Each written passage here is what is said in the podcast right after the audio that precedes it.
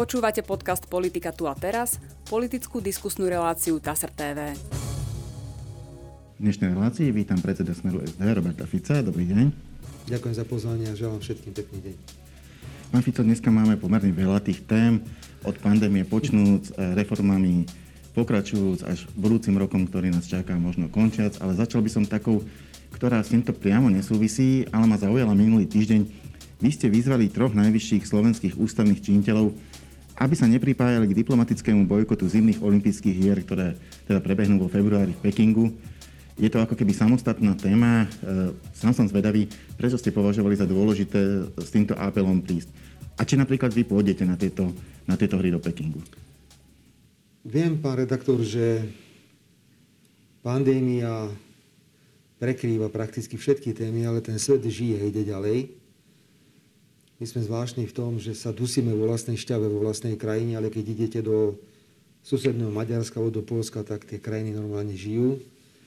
Idete do Anglicka na futbal, tak máte na tribunách 45 tisíc ľudí. A preto tvrdíme, že je treba niekedy pripomenúť aj iné témy, ako je len stále pandémia Matovič, pandémia Matovič. Pán redaktor, my sme mali niekoľko takých vážnejších zahranično-politických stanovísk a toto je jedno z nich, pretože ja chcem, aby Slovenská republika robila suverénnu zahraničnú politiku, ktorá je postavená na členstve v Európskej únie a samozrejme v NATO. A pod tou suverénnosťou rozumiem, že automaticky nebudem opakovať postoje niekoho iného. Pozrite sa, americká administratíva zohráva dlhodobo rôzne hry spolu e, s Čínou, s Ruskou federáciou a má na to asi svoje dôvody. Ja len tvrdím, že keď takto bude pokračovať americká administratíva, tak to Ameriku už nebýva nikto rád, pretože viete, čo, čo sa všetko udialo v minulosti. A my nevidíme žiadny dôvod, absolútne žiadny dôvod, prečo by naši najvyšší ústavní činitelia, alebo diplomati, alebo naši politici na inej úrovni nemali ísť e, na olympijské hry e, do Číny. Tá Čína ukazuje, že jedne svetovou veľmocou nám musí záležať na dobrých vzťahoch s touto krajinou a automaticky sa opakovať po Amerike nie je správne ani dobré. A mrzí ma, že Pani prezidentka Čaputová to už urobila. Najnovšie sa nechal počuť už aj predseda parlamentu, pán Kolár, kde sa teda ja výborne zabávam, že už z neho je svetový štátnik. Už to urobil aj pán Heger. Je to veľká škoda, pretože vzťahy s Čínou eh, momentálne sú pomerne zamrznuté vďaka v tejto vláde, podobne ako to je v prípade Ruskej federácie. A preto ja považujem za hrubú chybu opakovať len tak, eh, bez akéhokoľvek odôvodnenia eh, tieto postoje. Či pôjdem ja, pán no, redaktor... To som sa chcel ešte opýtať, áno. Viete, nie som eh, momentálne v postavení jedného z troch najvyšších ústavných činiteľov. Môžem tam ísť len ako poslanec Národnej rady, ale nevylučujem, že pokiaľ nikto nepôjde zo Slovenska, zdá sa, že nikto tam nepôjde, hovorím teraz o diplomatoch a politikoch, a pokiaľ by došlo pozvanie z čínskej strany, tak by som ho určite akceptoval. Ešte jeden taký možno dovetok. Pamätajte sa, ako nám neodporúčali ísť na oslavu Dňa víťazstva do Moskvy na vojenskú prehliadku. Ja som tam išiel ako predseda slovenskej vlády, bol som tam len s českým prezidentom Milošom Zemanom. A tiež som povedal, že mne nemôže nikto zabrániť poďakovať e, tejto krajine za oslobodenie. Buďme takí hrdí, buďme takí suverénni v týchto veciach, pretože takéto opičenie sa, to je strašné, ja to jednoducho nemám rád. Takže do Pekingu by som určite, keby som bol e, jeden z troch najvyšších ústavných činiteľov, tak by som išiel. Poďme teda k tej pandémii. Je pravda, že tu máme tretiu vlnu, že sa podobá na tú druhú vlnu v tom, že sme opäť dosiahli veľmi, veľmi zlé čísla aj v svetovom porovnaní. To, čo sa možno, v čom sa možno líšime, je to, že tie zlé čísla prišli trochu skorej. Pravda je aj to, že vás koalícia veľmi často kritizuje, že ste mohli prispieť k tomu, aby tie čísla také neboli, ak by ste sa boli v priebehu roku intenzívnejšie snažili propagovať očkovanie. To znamená... Zaočkovať sa, ešte okrem toho. Zaočkovať sa osobne, odporúčať to ľuďom. E, jednoducho, zaočkovalo by sa viacej ľudí, čísla by neboli také zlé. E, je to argument, s ktorým sa stretávam pomerne často. Aká je na to vaša odpoveď? Myslím si, že som niekoľkokrát opakoval svoje stanovisko a možno budem teraz ešte precíznejší ako inokedy. Ja, Robert Fico, osobne neverím očkovaniu. To je môj osobný názor. A ani nepôjdem na očkovanie. Mám na to aj dôvody ktoré som si naštudoval, ale aj sám mám osobné dôvody, pre ktoré tvrdím, že to nefunguje. Ale prosím, ja želám každému, kto sa chce dať zaočkovať, aby išiel, aby mu to očkovanie pomohlo. Ja to naozaj želám každému jednému. A teraz idem k tej podstate veci, pretože som prísne za dobrovoľnosť eh, v očkovaní. Viete, že nám to už tak nepríde smiešne a že vôbec eh, sa na to pozeráme bez nejakých komentárov, ak eh, najvyšší predstavitelia Pfizeru každý druhý týždeň dajú nejaké iné stanovisko. Najbližšie už hovorí šéf Pfizeru, že pravdepodobne sa budú musieť tí, čo sú zaočkovaní, preočkovávať každý rok už som počul, že dvakrát v priebehu ďalších rokov sa budú musieť preočkovávať. A... to sa robí napríklad aj v prípade chrípky, nie je to také neobvyklé. Ja by som snad neporovnával chrípku a v tomto prípade hovoríme o experimentálnych vakcínach.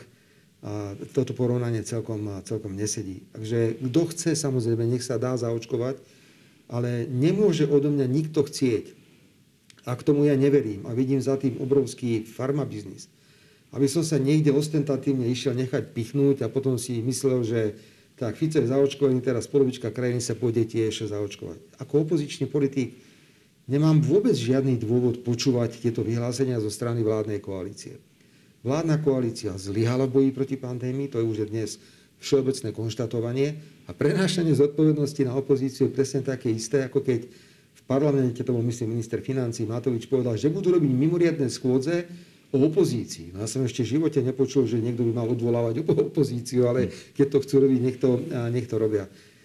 Nepôjdem sa očkovať, ja mám na to iný názor a týmto je pre mňa celé vybavené a nemôžem vážne brať tieto argumenty vládnej koalície. Veď, veď nech presvedčia tú verejnosť. Ja predsa nechodím po Slovensku, to by inak vyzeralo, pán redaktor, keby som ja robil protiočkovaciu kampaň, ale ja ju nerobím. Každý, kto chce, nech sa ide zaočkovať a želám mu, aby mu to pomohlo, pretože tu hlavne ide o zdravie. O to, je, to je to najpodstatnejšie v tomto okamihu. Ale vláda nezvládla elementárne veci, tak e, nemôže to prenášať na mňa ani na opozíciu.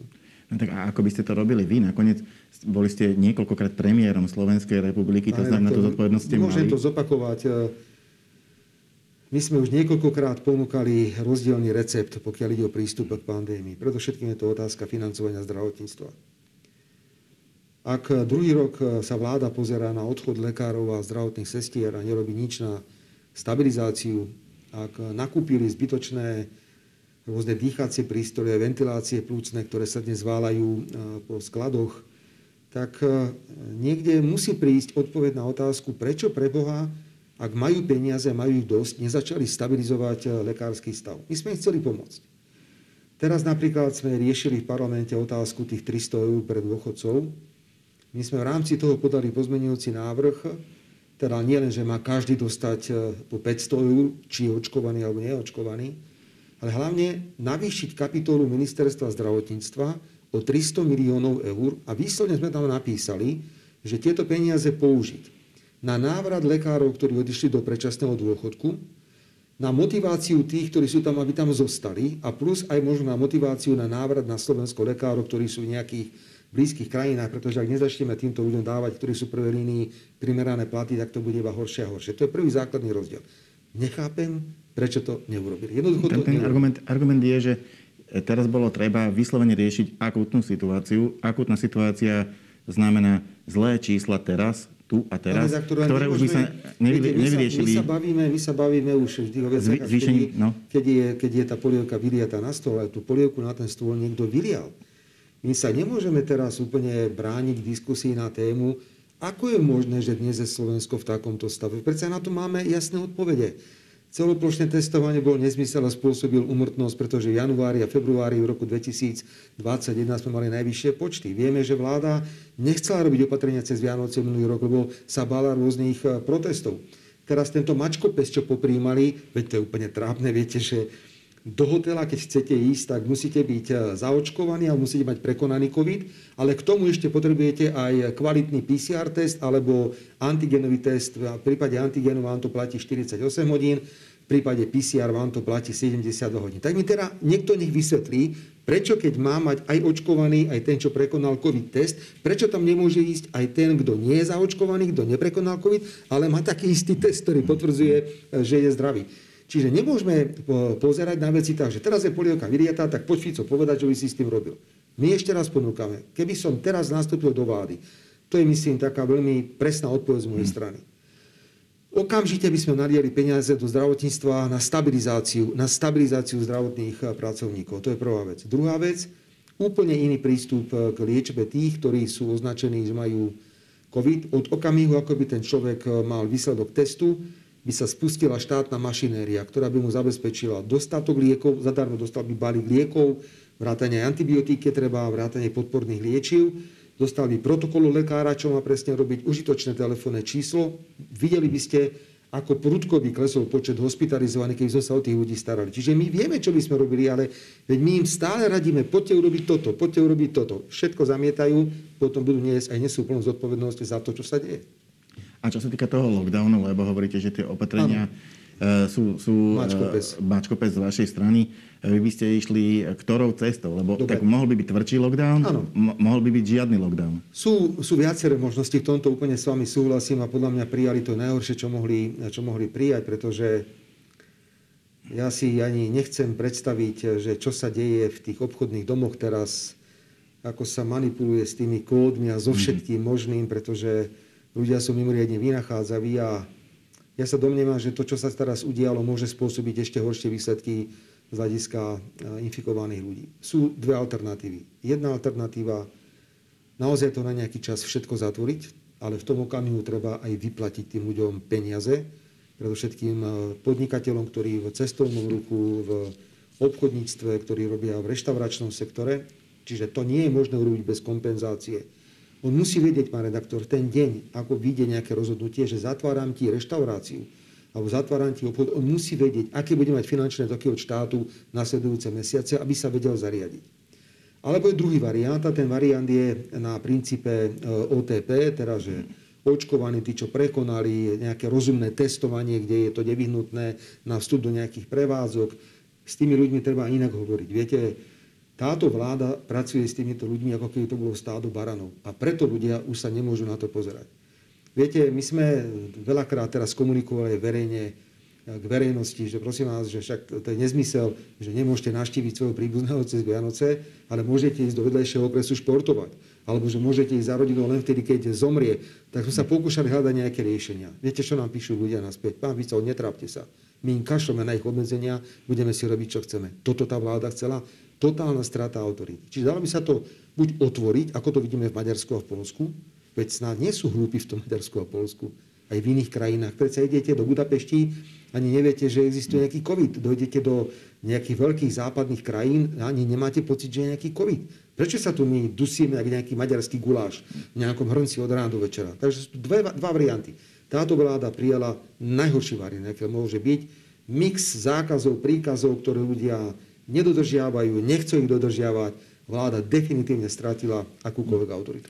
No, jeden dôvod, e, prečo, prečo e, by sme mali byť trochu nervóznejší, možno ako v iných štátoch, je ten, že máme vlastne zaplnenosť nemocníc e, blížiacu sa k tej hraničnej kapacite. To znamená, je tu na mieste obava, že ak by výrazne stúpol počet pacientov, no tak tie nemocnice to jednoducho už Ja nechcem sa tu samozrejme s nikým naťahovať a to nie je moja úloha, pretože ja každému želám hlavne zdravie ja som si prešiel pomerne vážnymi zdravotnými problémami v živote, takže želám každému len zdravie. Ale nerad by som spustil e, diskusiu na tému, ako je to s tou zaplnenosťou nemocnic.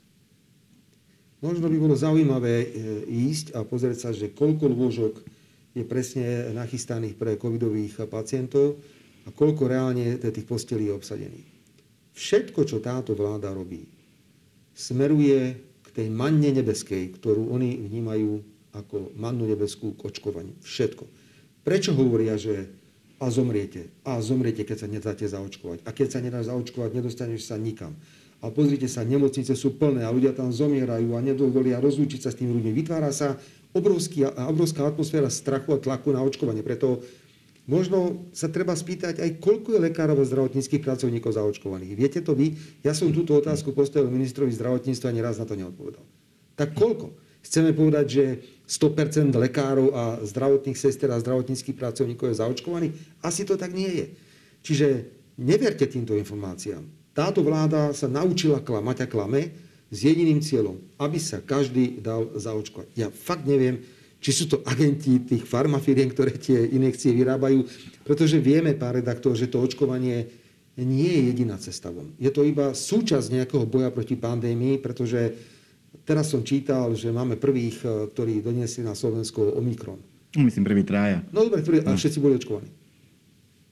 Všetci traja boli, myslím, že takáto informácia prešla eh, cez médiá. To, to len potvrdzuje, že zaočkovaný môže dostať ten COVID, a môže ho aj šíriť. Ja nevylučujem, že niekomu pomôže to očkovanie, pokiaľ ide o priebeh, že to má ľahší priebeh. Ja nie som lekár, ja do týchto vecí, ja do, tých, do týchto vecí nechcem ísť. Ale pozerajúc sa na ľudí ako je Matovič, Sulík a ja neviem kto všetko, Heger, veď to sú ľudia, ktorí nemajú problém v mene očkovania klamať o čomkoľvek. Takže môj názor je, buď to zatvorme na nejaký čas všetko, odškodníme okamžite každého samozrejme, alebo teda to otvoríme, ako to vidíme v Maďarsku alebo v Polsku pri nejakých elementárnych pravidlách e, prevencie, ktoré prichádzajú do úvahy. Ale toto, čo urobili, toto, čo urobili, je výsmech, pretože vy by ste išli do hotela, keď e, tam nič nie je. Pán redaktor, aký chcem ísť do hotela, tak tam chcem ísť preto, lebo si chcem dať ráno dobré raňajky v príjemnom prostredí. Potom sa chcem zaližovať a chcem prísť večer, chcem prísť do dobrej reštaurácie. Je tam nejaký bar, dám si tam večer e, pohár vína v tom bare. Sú tam nejaké spoločenské priestory. Prídete na hotel, zaočkovaní ste, ešte chcú od vás, aby ste mali aj test. Jedlo vám donesú buď na izbu, ako keby ste boli nakazení morom, alebo si musíte ísť do nejakého okienka ako školské jedálne vybrať. Všetko pozatvárané, no kto do takého hotela pôjde? Na čo by tam preboha išiel? Iba kvôli tomu, že sa 5 krát zošmykne a radšej pôjde do Rakúska. Alebo možno niekde inde, kde eh, tie pravidla budú v podstate mekšie, ako je teraz napríklad Polsko. Eh, Tatry z polskej strany sú naplnené. Ak toto ešte vláda nevyrieši v priebehu najbližších 24 hodín, množstvo eh, zimných stredísk definitívne padne na kolena. Musia prísť odškodnením týchto inštitúcií, ak to takto pozatvárali. No, Nemá to logiku jednoducho. Vláda ešte má v priebehu tohto týždňa doľaďovať opatrenia. To, čo, o čom sa už vie, je, že chcú povoliť stretávanie ľudí na Vianoce aj v rámci rodín. Eh, to sa mi zdá byť e, niečo, čo sa aj dosť ťažko zakazuje, aj keď to môžete formálne zakázať, tie rodiny sa aj tak stretnú. E, to si myslíte, že by bol správny krok, keby to, ale, keby to, to ale umožnili? Viete, zase to, my to tu berieme ako, že nejaká rozumná vláda sa dnes stretne a povie, že ideme povoliť naštevovanie počas Vianoc. Veď oni to zakázali. Tá absurdnosť je v tom, že oni príjmu rozhodnutie minulý týždeň. Ja som neveril vlastným očám, sme to čítali v tom uznesení vlády, ktoré bolo zverejnené v zbierke zákonov, to uznesenie vlády má silu záväzného právneho predpisu. A my sme neverili vlastným očiam, že môžete ísť hoci kde si zašportovať do akého, akého okresu. To znamená, že ja môžem ísť do Topolčianského okresu si zašportovať individuálne. Hm, počul som o tom videu. Nie, to, teraz nehovorím o videu. O tom naozaj nechcem hovoriť. To sme trošku nadľahčovali tú situáciu. Ale ako ja tam môžem ísť zašportovať. Povedzme, je tam nejaké rekreačné stredisko zimné napríklad alebo niečo. Ja tam teda pôjdem a budem tam športovať. A nemôžem navštíviť moju mamu. Veď to je už do neba volajúca hlúposť. Tak teraz e, sa nestávajme do polí, pán redaktor, že poďme sa teraz vážne porozprávať, pán redaktor, čo si myslíme o tom, že zajtra vláda teda e, povie, že sa môžu ľudia na Vianoce stretávať. Veď oni opravujú svoju hlúposť, svoju absurditu, ktoré, ktorá bola popríjmaná. Budú musieť niečo aj s tými hotelmi urobiť. Tie hotely, to, to nemá, pre tie hotely to nemá žiadnu, žiadnu logiku. Čiže oni len popríjmali, čo ich e, napadlo, aby sa tej témy zbavili a teraz už iba e, zbierajú ruiny e, toho všetkého, čo zničili za posledný týždeň. Idú sa tváriť, že ideme to teraz opravovať. Dokonca som počul, že chcú hovoriť o nejakom odškodňovaní prevádzok. Prečo hovoria o odškodňovaní prevádzok 20. decembra pomaly, že? Veď predsa rok a pol tu máme COVID a nebolo nič pre tieto inštitúcie, ako boli e, reštaurácie a podobné zariadenia v poslednom čase urobené. Takže my to vnímame len ako neschopnosť, totálnu neschopnosť tejto vlády. Ešte tam mám otázku na tých 100, respektíve, teda 200, respektíve 300 eur. Ono je to z hľadiska e, toho návrhu, s ktorým pôvodne prišiel Igor Matovič, ktorý sa to týkalo ešte tých poukážok za 500 eur. Potom to e, zmenili, bude to 200 alebo 300 eur pre seniorov na 60 rokov, ktorí sa zaočkujú. Už ste tu vysvetlili svoj postoj k očkovaniu. Na druhej strane tí seniori naozaj v čase, ktorý nebude jednoduchý, e, začiatok budúceho roka bude aj znamení strážovania energií, vďaka tomuto dostanú nejaké peniaze, ktoré by im mohli pomôcť práve preklenúť napríklad aj to zdražovanie. Prečo Smer nepodporil ani jedným hlasom napríklad hlas? E, sa, hlas toto, toto, toto opatrenie podporil. Hlas dva dní predtým rozprával, že to nepodporí. To nech si oni vysvetlia, že prečo robia takéto salta mortále. Ale to, to, trošku zase naspäť, pán redaktor. A prečo mi nepostavíte otázku, že ako vysvetlíme tým ostatným nad 60 rokov, ktorí nie sú očkovaní, nechcú sa dať očkovať, lebo je dobrovoľné očkovanie, že tieto peniaze nedostanú. Prečo spájate tých 300 eur so zdražovaním? Čo to má spoločné so zdražovaním? Tak je to motivácia to je, očkovaniu, no vidíte, ale tak, dostanú. Tak sa bavíme o tom. To nie sú peniaze, pokiaľ ide o zdražovanie. To je klasický štátny úplatok, štátna korupcia voči ľuďom, chod sa zaočkovať, keď sa zaočkuješ, dostaneš od mňa 200 alebo 300 a 300 eur. Kto bude vysvetľovať tým iným nad 60 rokov, a je to veľká skupina ľudí, ktorí tieto peniaze nedostali. Viete, mne to už je niekedy až smiešné, pán redaktor, my sme opakovane žiadali Národnú radu, aby sa zaoberala témou zdražovania. My sme chceli od vlády vecný a časový harmonogram, ako pomôže rodinám. Naviac tých 200 alebo 300 eur ten úplatok od štátu, ktorý, ktorý dostanú ľudia, ktorí sa zaočkujú, je iba smietka v porovnaní s tým, aké budú obrovské náklady ľudí v priebehu roku 2022. Stačí, pán redaktor, ak naštívite obchod a ak si pamätáte ceny z roku 2000, povedzme 20, Vianoce 20 a Vianoce 21. Neuveriteľný rozdiel je tam v cenách, niekde to aj 20% viac. Čiže maslo sa nám blíži k 3 eurám, neviem, čiže náhodou je 3 eurá, nestojí to maslo. A keď to všetko takto zrátate, do toho dáte náklady na teplo. My sme to hovorili, že niektoré malé teplárne už oznamujú, že priemerný byt 25 až 30 eur mesačne, mesačne bude platiť. Do toho si dajte ostatné náklady, zvýšená cena pohodných môd, zvýšená cena priemyselných výrobkov a všetkého. Nám to vychádza, keď sme to vyrátali že priemerne, ak má niekto hrubom príjem 1100 eur, napríklad nejaký plat, tak to v čistom tých 1100 eur ho bude stáť to zdražovanie v roku 2022. Ročne. Čiže jeden, áno, ročne, čiže jeden plat, jeden plat pravdepodobne, ten človek e, nechá len na zdražovaní a vláda týchto ľudí nechala bez akejkoľvek pomoci a kontroly. Nehovoriac, nehovoriac o mestách a obciach. Asi si všímate ten problém, ktorý majú mesta a obce, pretože mesta a obce nie sú regulované subjekty, pokiaľ ide o elektrickú energiu a ďalšie energie, čiže budú platiť podstatne viac. Budú sa musieť rozhodnúť, či bude menej svietiť, bude menej kúriť, môžu zatvoriť nejaké zariadenia, ktoré normálne ponúka občanom. Takže nespájajme tie peniaze so zdražovaním. Na zdražovanie sa táto vláda vykašľala, a preto my sme asi 5 krát navrhovali v parlamente mimoriadne schôdze, všetko. Vždy to zamietali, vždy. A myslíte, že taká schôdza by vyriešila ten problém? Lebo tam si môžete povedať, čo si o tom myslíte. Redaktor, Národná ale... rada, nie, nie, nie, nemôžem s vami súhlasiť. Národná rada, keby bola normálna národná rada, ale nie je normálna, pretože ak ju vedie pán Kolár, nemôže to normálne fungovať, ani to nefunguje. Národná rada je najvyšším orgánom tohto štátu. A vláda Slovenskej republiky je zodpovedná podľa ústavy Slovenskej republiky Národnej rade a Národná rada ju môže žiadať. Ak Národná rada by prijala uznesenie a povedala by vláde, tak ak vláda nechceš sama konať, lebo ti to je jedno, že sa to všetko zdražuje. My ťa žiadame, predlož nám, čo ideš urobiť, napríklad ideš znížiť DPH, pokiaľ ide o energie, ideš zastropovať nejaké ceny potravín, ideš urobiť niečo s cenou elektrickej energie, alebo sa dá s niektorými položkami, daj nám to. A tak by mal aj fungovať parlamentný systém. A pokiaľ to vláda neurobí, aby takéto uznesenie Národná rada prijala, tak potom môže vláda vyvodzovať, e, parlament vyvodzovať zodpovednosť voči vláde. Ale to je iba taký hlasovací stroj teraz, tá Národná rada ako taká. Takže a čo iné, viete, dobre, dobrá, dobrá otázka je, že Národná rada nemá samozrejme exekutívne právomocie. Čo iné môžem ja urobiť ako opozičný politik? Ako opozičný politik, ktorý bol trikrát predsedom vlády a ktorý pri zdražovaní vždy konal. Vždy. Keď išli ceny energii hore, my sme za 12 rokov smeru tie ceny boli stále stabilné. Stále to bolo stabilné. A tiež boli obrovské výkyvy na svetových troch, ale dokázali sme to udržať. Vykašľali sa na to. A preto, preto ja sa veľmi obávam, sociálne dopady sú jasné, budú veľmi veľké na ľudí, bude sa znižovať životná úroveň. Ja sa obávam veľkých sociálnych výbuchov. Pán redaktor, už som to niekde povedal, poviem to aj tu u vás. Ja sa bojím, že niekto stratí nervy.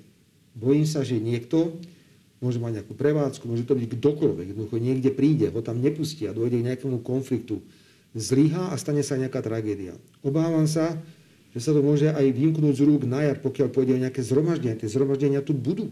Pretože tí ľudia nás doslova žiadajú. Vy ich dokonca avizujete, aby som bol presný. No, no, ja jednoducho avizujem to, že pokiaľ ide o veci, ktoré organizuje Smer sociálna demokracia, chceme ich robiť štýlom, ako to bolo v Košiciach, Rimavskej sobote alebo pred Národnou radou. Pokojné, kľudné, za účasti aj nejaké kultúry, lebo vtedy to tých ľudí, tak by som povedal, ukludňuje a ten priebeh toho protestu je veľmi, je veľmi mierny, hoci je samozrejme razantný ten meeting, ale je to mierne a je to kultúrne.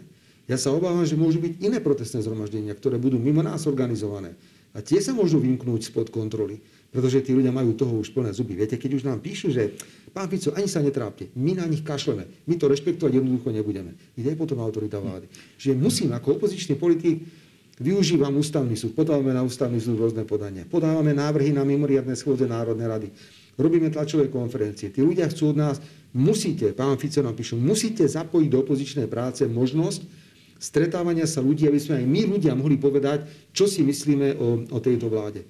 Viete, my sa niekedy bojíme tých stretnutí, pretože nejaká provokácia, čokoľvek sa môže stať. Ja musím poďakovať všetkým, ktorí došli na naše stretnutia. Myslím, že toto každému vyráža dých, že sme schopní zorganizovať takéto stretnutie a že to stretnutie má ešte aj kultúrny a pokojný priebeh. A takto budú vyzerať všetky podujatia, ktoré bude smerovať. Áno, samozrejme, budeme ich robiť. Ja by som bol rád, keby sme ešte do Vianoc jedno. Ešte by ma zaujímalo, či sa teda aj nejako aspoň veľmi zhruba kvantifikovať, aký môže byť vplyv vlády na zníženie toho zdražovania.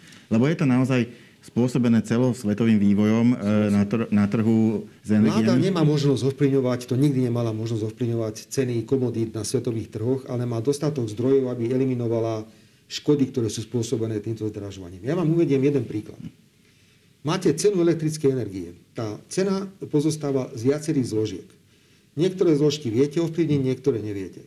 Ale ak vám ide hore prudko cena na svetových trhoch, tak súčasne by mala ísť napríklad dole jedna položka ceny, ktorá sa volá TPS. Čiže my by sme automaticky pristúpili k zníženiu tejto položky elektrickej energie, aby ten dopad nebol taký mm. veľký, ako je to teraz. Plyn. Ak je svetová cena taká, aká je, v poriadku, nedá sa to celkom eliminovať. Na druhej strane, pamätáte sa na naše plynové vratky. No tak vymyslím pre tých ľudí, pretože my sa bojíme aj toho, čo sa bude diať, pretože, pán redaktor, to chceme zase, že sa bude kúriť v jednej miestnosti v tom rodinnom dome a keď pôjde decko spať, tak mu nahrajú tehlu alebo mu dajú termoflašu, že láni si do postele do studenej, lebo kúriť nemôže, lebo nemáme na to peniaze. Však sa píše rok pre Boha 2021, nepíše sa rok 1950 alebo 1960. Tí ľudia budú spalovať domáci odpad, čo nie je dobré, pretože tá plinofikácia je úžasná na Slovensku z hľadiska rozsahu. Ale keď ten plyn pôjde takto hore a vláda sa nestará, tak sa nečudujte, že tí ľudia budú hľadať iné alternatívne riešenia, ako si budú vykurovať svoje vlastné domácnosti. Takže my máme riešenia. Keby ďalej zastropovanie niektorých cien, pokiaľ ide o základné potraviny, všetko sa dá. Veď si sadnem si s tými obchodníkmi a začne sa s nimi o tom rozprávať. Tak počúvajte obchodníci, pozerám, máte rekordné zisky, tak sa poďme o tom porozprávať. Banky. Nerozumiem tomu, dali sme návrh, aby banky všetky noviny priniesli správu rekordné zisky bank v roku 2021. Takéto zisky snáď ešte ani nikdy nemali a oni im zrušia e, povinný odvod bankový, ktorý mohol priniesť do štátneho rozpočtu 300 miliónov. Však my sme ho navrhovali, veď viete, sme ho dali do parlamentu, zamietnuté. Tak navrhujeme dať peniaze do zdravotníctva 300 miliónov a rovno hovoríme, kde ich nájdeme, lebo to je tých 300 miliónov, ktoré sme mohli dostať e, z toho mimoriadného bankového odvodu, ktorý za našich vlád veľmi užitočne fungoval. Navrhujeme urobiť úpravy, pokiaľ ide o DPH energie, zastupovanie cen potravín, plynové vratky a pohrať sa s cenou elektrickej energie. A tým ľuďom sme mohli perfektne pomôcť. Takto každý minie jeden plat z tých 12 platov na to, aby pokryl len zdražovanie, pretože vláda nechala ľudí na pospas. Len malá poznámka, že ten odvod mal byť mimoriadný, potom sa ale vyberal každý rok. E, malo sa v tom jednoducho pokračovať. Pán redaktor, my sme nezrušili ten odvod, ten odvod fungoval. My sme ho dokonca zdvojnásobili, veľmi správne hovoríte, pretože najprv to bolo 0,2, potom to bolo 0,4 Predstavovalo to príjem do štátneho rozpočtu od 140 do 50, keď bol polovičný, potom do tých 300 miliónov, keď bol celý. Ak vám niekde ukazuje e, údaj, že má niekto historické zisky, predsa musí byť tá krajina postavená na nejakých elementárnych princípoch solidarity. Musí to tak byť. Nemôže to tak byť, že tie banky sa budú rehliť a budú si vyplácať e, koncoročné, ja neviem, aké odmeny a kupovať si možno pomaly už zlaté autá a na druhej strane ľudia nemajú peniaze na to, aby zaplatili príjm. Musí dvoj solidarite, veď ja im neberiem právo na zisk. Ešte keby aj zaplatili ten odvod, tých 300 miliónov, aj tak majú stále ešte historické príjmy tie banky. Musí fungovať štát na princípe solidarity. Táto vláda, bohužiaľ, toto ani nie je vláda. Oni si dali, viete, aký je hlavný programový cieľ tejto vlády? Dovládnuť. No, no, to, je, no, to, je, to je veľmi málo. práve to programové vyhlásenie bolo veľmi ambiciozne a bolo veľmi ambiciozne v reformnej oblasti. E, to jedna z tých téz, na ktorej sa myslím snažia vymedziť voči e, smeru SD je tá, že údajne, teda aspoň podľa ich názoru, ste v tých reformách boli akýsi pomalí, kdežto, kdežto dnešná vláda by chcela byť energickejšia a naozaj pripravila aj pomerne ambiciózny plán tých reforiem, spojila ho E, aj s plánom obnovy, to znamená, ale mali by na tej reformy byť aj financie. Tak mi povedzte nejakú reformu, ktorú urobili. No, Čo a to je, to, je, to, je, to je ten problém, že tie reformy sa zatiaľ ešte len rozbiehajú a je otázka, či sa vôbec rozbehnú. Viete, čo je reforma? Reforma je napríklad, keď, e, ako to urobil Robert Kaliňák, keď sa začali vypracovať a budovať tie jednotné klientské centrá. Došiel človek a v rámci jednej budovy, jedného priestoru si vybavil všetky veci, ktoré sa týkajú štátnej správy. Reforma je, keď idete do obrovskej modernizácie športových eh, štadionov. Za mojej vlády, ak si pamätám, 21 futbalových štadionov sa komplet opravilo, sa postavili nové tribúny a stovky, stovky multifunkčných ihrisk. Reforma nie je, že zmeníte jedno písmenko a tvárite sa, že ako reformujete. A dovolte mi k tým reformám dve veci. Poprvé, veľmi správne ste povedali, že je to viazané na plán obnovy a odolnosti, je to ten fond, z ktorého môže Slovensko čerpať pomerne veľa peňazí. Vyše 6 miliard. No, no ale a povedzte mi, na čo ho budú čerpať, pretože nič nie je pripravené. Nič. My sme navrhli dokonca teraz v parlamente, že treba zmeniť plán, e, pokiaľ ide o Slovensko, lebo to, čo oni hovorili, na čo chcú minúť peniaze, sa jednoducho nedá minúť, lebo nič tam nie je z toho, z toho pripravené. Ďalej reformy, e, my sa už trochu smejeme, pretože povedali si, že 100 tisíc nájomných bytov doteraz ešte neprijali ani legislatívu v parlamente, už ju odložili na ďalšiu schôdzu januárovú. To znamená, že už ľudí zostávajú iba 2 roky, čiže budú musieť teraz každý rok 50 tisíc nájomných bytov, to ani za komplexné bytové výstavby za socializmu nebolo. Mm-hmm. Nebude nič z toho. Nič. Koliková sa predháňa s nezmyslami, pokiaľ ide o trestný zákon. Prosím vás, aká reforma? Čo to je za reformu, že ide zrušiť eh, krajské sídla súdov? Čo to je za reformu? Reforma by bola, pán redaktor, kedy sme povedali, že ideme posilniť laický prvok v súdnictve. Napríklad, že by sa zaviedol porotný systém. Ja to nenavrhujem, ale hovorím, že toto je obsah reformy a nie je, čo pripravuje ministerka. A ostatné, preto ja sa obávam, že plán obnovy bude jedno obrovské fiasko práve kvôli tomu, že vláda nemá absolútne nič pripravené. A podobne ešte jednu vec. Transformácia Hornej Nitry, baníctvo. V roku 2023, ak si pamätám dátum, by mala končiť podpora pre bane zo strany štátu ktorá spočíva v tom, že sa podporujú elektrárne pri výkupe elektrickej energie, ktorá je, ktorá, ktorá je vyrábaná z hnedého uhlia. Ukážte mi jeden jediný projekt na transformáciu Hornej Nitry. Nič. Nula. Zero. Nič. Absolútne nič. Ja som zvedavý, čo sa bude v roku 2023 diať na Hornej Nitre, keď e, nebudú vykupovať už elektrárne elektrickú energiu, ktorá bude získavaná spalovaním hnedého, hnedého uhlia. Nemôžete mať plán len prežiť všetko si odpúšťať. To je to slávne stretnutie, ktoré mali, mali na hoteli Bôry, keď povedali, všetko si musíme odpustiť, čo napáchame, len nech sa nevráti opozícia naspäť k moci. A teraz vidíme, že všetko prechádza. Sulikovi prejde ranč, prejde jeho dcera, že ju vozí v štátnom letadle na výlety. Mikulcovi prejde 100 tisícový úplatok.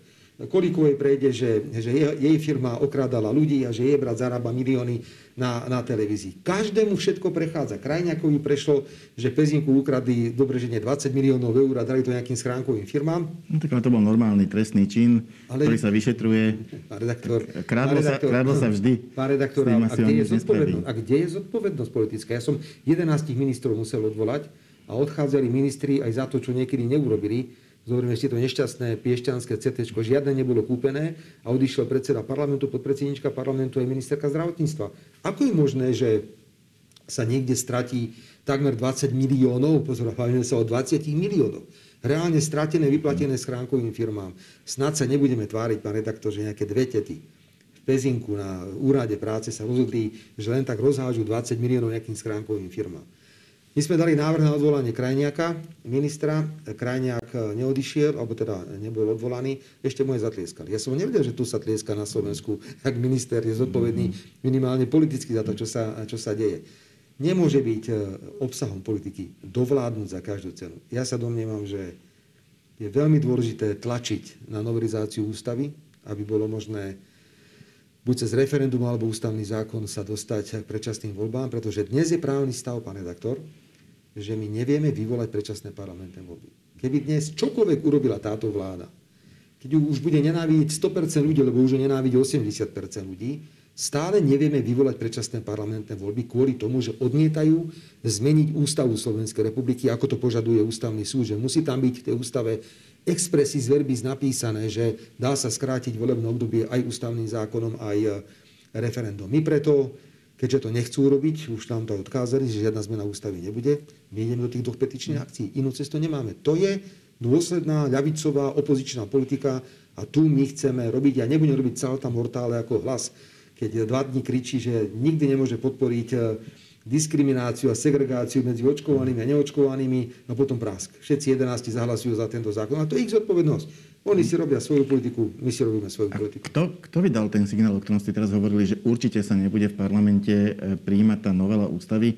Pokiaľ... To, no, no, už tam to oznámili. Tak to mal také silácké reči najskôr Kolár, ale teraz to bol, myslím, Heger alebo Matovič oficiálne povedali, že takáto novelizácia ústavy nemá podporu vo vládnej koalícii. To znamená, že my nie sme schopní v parlamente schváliť zmenu ústavy, ktorá by umožnila predčasné parlamentné voľby. Preto iná cesta nie je, pretože pani prezidentka Čaputová zmarila, čo zmariť mohla a ešte by aj chcela zmariť ďalšie veci, tak my je dáme dve petície a bude sa musieť pani prezidentka rozhodnúť, že či chce byť hovorkyňou americkej ambasády alebo suverenou hlavou e, Slovenskej republiky. Viete, pán redaktor, ešte aj tu dokončím tú myšlienku. No keby som ja ako predseda vlády povedal, že žijem v krajine, ktoré nerozumiem, tak tým vlastne dáte najavo, že treba vymeniť národ. Toto je tá veľká chyba politikov, ktorí si myslia, že ak sa im niečo nepáči v tej krajine, tak treba tú krajinu vymeniť, treba vymeniť ten národ. Pani prezidentke treba odkázať, pani prezidentka, vy nežijete v krajine, ktoré nerozumiete. Vy ste hlavou štátu, ktorému podľa všetkého nerozumiete a nikto sa tým absolútne nezaoberal. Nikto je, to, sa je, to, je to jedna veta, je vytrhnutá z kontextu. Počkajte, nie je vytrhnutá z kontextu. Nemyslím ja, si, že by pani prezidentka ja, chcela, chcela komunikovať národu, že ako hlavnú myšlienku, že mu pán, nerozumie. Pán, pán, pán redaktor, uh, viete, to sú veci, o ktoré sa budeme musieť niekedy otvorenejšie baviť. Americký časopis Forbes nie náhodou asi napísal, uh, že pani prezidentka Čaputová stála v roku 2018 za protivládnymi protestami proti mojej vláde, kedy išlo protivládny puč, typický protivládny puč. Ale v roku 2018 pani Čaputovú nikto nepoznal. Bola bezvýznamná právnička v Pezinku. Tak čo bola? Spolupracovníčkou CIA? Kde bola? Ako je možné, že dnes niekto napíše takúto informáciu, že stála za protestami v roku 2018? Musíme o týchto otázkach hovoriť, pán redaktor. Tá, ten národ je zbedačený, je, je dourážaný z, z, z tej hlúposti, ktoré každý deň toľko dostáva aj z tých médií, ktoré sú neuveriteľne v, neobjektívne a len zaočkovať a zaočkovať. Keď sa nezaočkuješ, tak zomrieš. To je jediné posolstvo, ktoré dnes ja vnímam e, z televíznych staníc a vôbec z médií ako takých. Ľudia musia dostať šancu rozdať na novo karty.